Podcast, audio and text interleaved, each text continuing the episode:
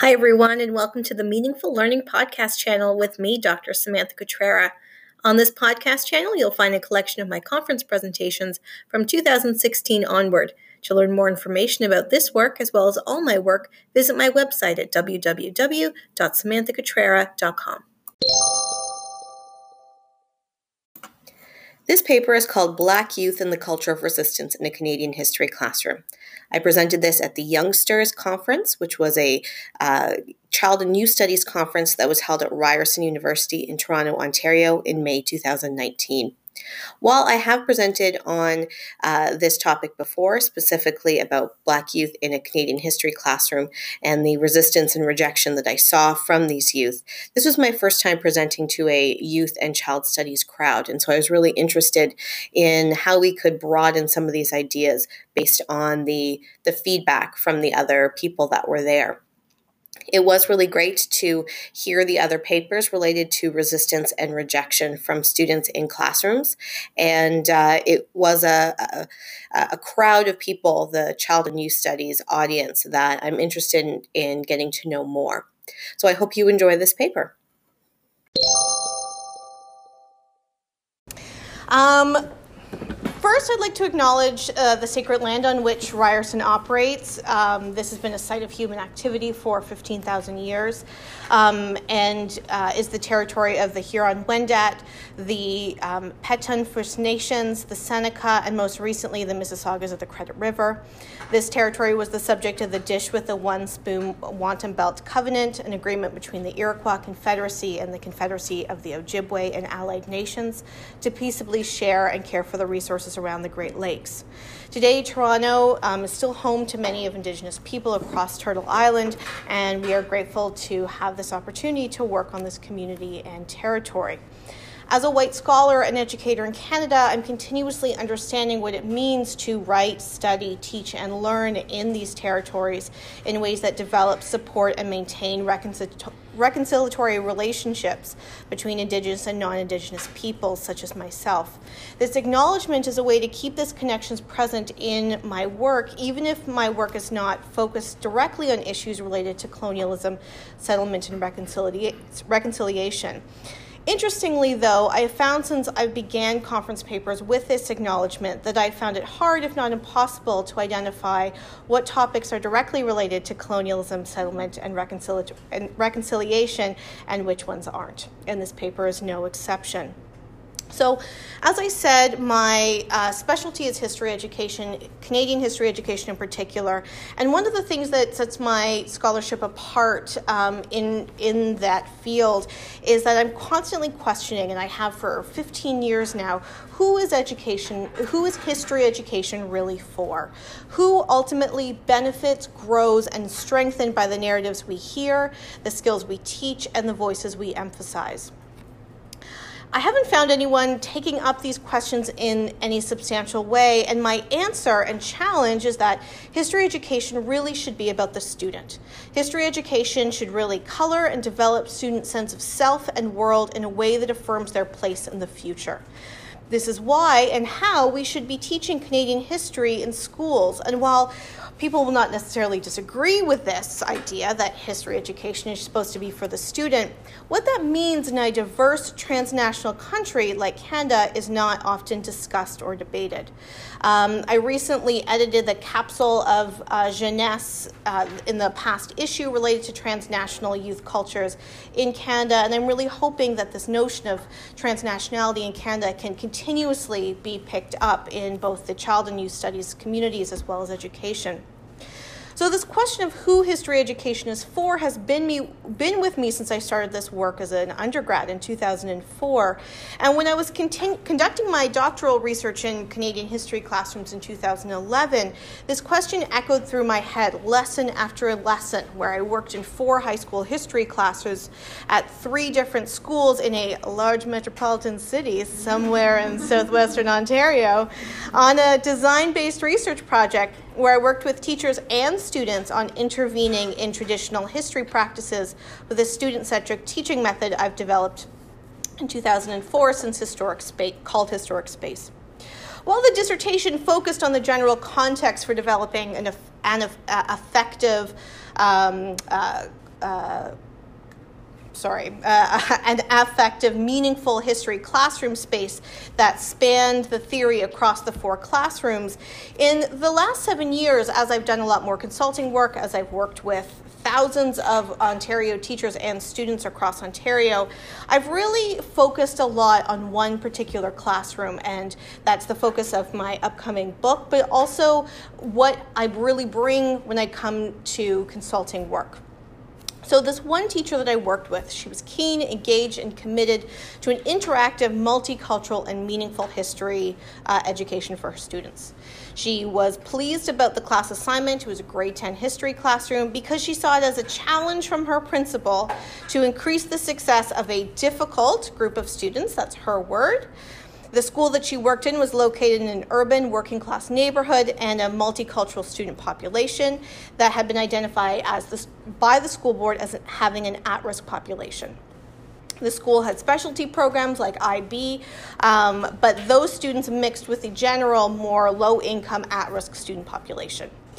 The class of 30, 15 to 16 year old students did not fit the model of a good student necessarily. They had low grades, lower literacy levels. They talked in class and didn't always pay attention. They were also predominantly black and brown students with strong family and cultural ties to the Caribbean. The teacher described this class as her crazy class um, uh, and identified that the students were very verbal. She often lamented that it was an academic, even though it was an academic class, we were working at an applied level because the students did not have the abilities or interest in reading or engaging in deep academic work. The teacher insinuated that the, her principal assigned her these students in one class so she could use her active teaching techniques to increase the student's student stance, uh, chance for success. With a class of mainly black and brown students, teenagers again, this teacher saw this teaching assignment as an exciting opportunity to empower her students, it's her word, uh, with different stories about Canadian history. The first time I met her, she told me how, during the first week of school in September, her students asked her if they were going to study Black history in February. Well, we're going to study it all year. She happily told me that she responded. However, the unique synergy of a class full of multiracial students and a research intervention designed to challenge traditional understandings of Canadian history created an environment in which she, as a white teacher with a commitment to anti racist multiculturalism, still exposed a discursive and pedagogical through line that privileged whiteness as a way to define legitimacy in the Canadian nation. For example, she spoke a lot about wanting her black students to connect with their grassroots by demonstrating local history and how the local history has changed over uh, the local community has changed over time. Specifically, she wanted to demonstrate how this neighborhood that was predominantly black wasn't always a black community. So she held up a panoramic photograph of young man standing in uniform outside the school in the 1940s because the teacher wanted to highlight the history of discrimination that marks popular history of black Canadians' uh, contributions to World War II, she asked the students to look at the picture and identify who was unable to go to war. Two black students snickered, uh, two black students in this ethnically diverse class snickered and answered black people under their breath. We couldn't do anything, another black student commented. The teacher did not respond to the comments or explain why she asked the question. She just moved on and asked the class to identify the background of people in the picture. One of the students said, White people, with her friend responding, That one was easy. In these comments, students acknowledged that they already knew, and this was something that came up in my interviews with students, that black people had less rights and privileges than white people. They didn't need another lesson on it. The quickness of their answers, though, suggests their eagerness for lessons and hopes that they will learn histories that will tell them something more, something else, something more complicated than what they already know. Following this, this teacher took the students down to the front of the school to look at photographs of the uh, alumni who were veterans. She asked students to look at the last names of the soldiers and guess what their backgrounds were. She pointed to one soldier and emphasized that he was the only black soldier amongst the dozens of white soldiers on the wall. Rather than acknowledge the details of his service, his accomplishments, uh, following his service or any details about his life or his community, the teacher used this teaching moment to emphasize how he was the only one there, making his presence the embodiment of absence. While this was supposed to be a moment of connections for students, by highlighting the absence of people who shared ethnic or cultural similarities, this moment lacked the complexity needed for the students to be meaningful.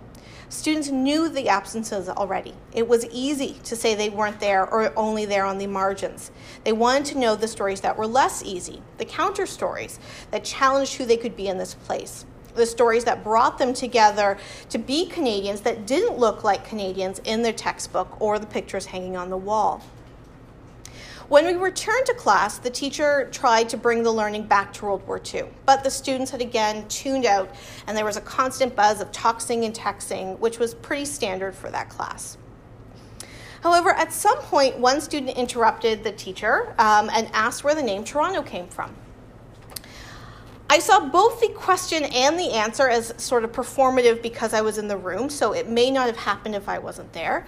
Um, but the teacher did stop her lesson to talk about the origins of the name Toronto and Canada. And never in my whole time with the students have I heard the class so quiet or respectful. While this was one of my first days, I was with them for another two months, and this was such a standout moment all their students turned their attention to her and listened to this history lesson that actually resounded with their lives. Did the students have a connection to World War II? No, not directly, not when you're talking about white male soldiers in Canada and Britain and the active absence of um, people that look like them in the lesson. But did they have a connection to the name of the city and country they called home? Yes, they did. And they demonstrated that this was something that they cared about, that reflected who they were, the multiplicities of who they were. This isn't who they were, but. Um, by showing respect to the content through their behavior and their questions during this brief interlude in the lesson. During this same pause, students asked questions about the first interracial couple in Canada, and they also talked through the definition of war as understood through gang violence that they had felt in their own community. While there were certainly elements of procrastination in these questions, it was one of the most engaged and respectful times I had ever witnessed in this class. And as soon as the teacher moved back to World War II, the class's behavior returned to normal talking, talking texting, and listening to music. After class, the teacher apologized for this and said that the students could really go off topic with their questions, and again, it was a crazy class. But for me, it was the most genuine moment of teaching and learning between this teacher and her students. Because it was March when I had gotten into the classroom, and the students were still asking for Black history. The students asked for Black history as soon as I stepped into the classroom. So while the teacher boasted on multiple occasions that she responded to the students' request about Black history in February, when they began in September. The fact was, it was still March and Black history was not taught in a way that the students felt satiated by. In fact, other than the days we brought in lessons specifically related to people of color in Canada with the research uh, intervention, students asked for more Black history every single day. Through their words, actions, and reactions over and over, I saw how black, these black Canadian youth courted and cultivated a culture of resistance within this class that stated, implicitly or explicitly, that what they were learning wasn't relevant, interesting, or respectful to their lives. While students acted out in ways that their teachers interpreted as students' unwillingness or inability to learn, appreciate, or be a part of Canadian history, what they actually wanted was more. More attention, more content, more complexity to the content. They wanted more Canadian he- history teaching, not less. They wanted Canadian history teaching that reflected who and what they were in Canada, not who and what Canada was to the teacher. NAHS found that when students actively rejected instruction, quote, their rejection comes in the extreme form, such as dropping out, but can also be seen as their eyes glued to the cell phones, to stepping in and out of class, to in class disruptions, or to simple glazed over eyes as a student, quote, checks out, end quote.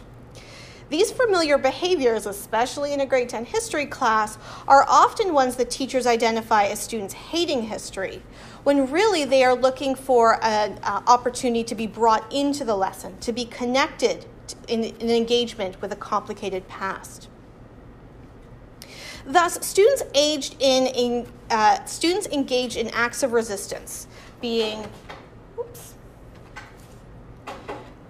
being too verbal, being crazy, not reading, not writing, being difficult, all words that the teacher used to describe this class. By engaging in acts of resistance, it was a way to continuously upset what was happening in the classroom as being legitimate Canadian history. Eric Toshalis draws on Foucault to define resistance as the productive and u- the production and use of power as uh, an investation and e- expression of an individual or group struggle to be an agent in the article, The White Gaze and the Black Soul, Elimni argues that for him, when he was a black teen in a predominantly white school, his quote, blackness was synonymous with being a dysfunctional learner and to being predisposed to criminality, social, and moral disorderliness through the school system, end quote and that for him, the act of political resistance through hip hop helped him navigate these expectations. In the class I worked in, students were engaged in active resistance by expressing their agency as learners, but also, I argue, by making present the absence the teacher emphasized. If the teacher was teaching black history as the embodiment of absence, the students being verbal, the students being crazy, the students being different, uh, difficult, was the embodiment of the presence that they were missing. It was this nexus between the read of their behaviors and their behaviors itself, their desires itself, where the resistance became a productive culture of resistance. Through these, quote, disrespectful behaviors of resistance, students demanded acknowledgement of the presence of the other by acting out in ways that teachers cannot help but acknowledge. It is through misbehavior and willful disengagement, their culture of resistance that they've cultivated in this class, that many black students actively negotiate their place and space in the narratives of the nation in formal Canadian history classrooms. Thank you. This desire for agency resulted in a classroom environment that wasn't easy for the teacher, even though her questions about exclusion were easy for the students. However, in rejecting a national narrative that excludes them, and this is where hopefully we can do some cross about refusal, because I thought that was really interesting. In rejecting a national narrative that excludes them, black students practice the skills of, quote, spiritual salvation that maintains hold of histories that includes, accepts, and embraces them. And this is from Delgado, Cole, and um, Valenzuela. To refer back to the title of Elimni's article, quote, The White Gaze and the Black Soul, end quote, I found that the students were reclaiming their black souls from the white gaze through the active disruption of what was able to take place in the classroom. I don't claim that this was entirely intentional or conscious on the behalf of the, the students, but rather part of what Yosso calls resistance capital the knowledge and skills fostered through oppositional behavior that challenges inequality. Students knew their behavior in the lesson, knew that through their behaviors the lessons would be stopped. They could not be continued. In being stopped, they were able to maintain agency and integrity of the histories that were being disavowed by the fact that they weren't being acknowledged. Thus, by rejecting national history, we can understand the actions of some of these black students as playing the role that the nation has assigned for them, outsiders in a cohesively narrated white world. This role may not result in high scoring achievements, but this role honors the histories of their ancestors whose stories are silenced. They make their presence known in the present, even if it wasn't being necessarily respectful of the past that was being taught. They literally and figuratively interrupted the narrative to remind educators that they were there. And so I end this paper with a poem by Black American poet Morgan Parker, um, which I'll read in a second. Uh, and an interest in foregrounding this desire for making the classroom space a productive space to rethink what narratives can and should and already are being taught through the the politics of resistance in the classroom. This poem I came across on Monday, and I was like, yes, this. So I'll leave that up for you. Thank you so much.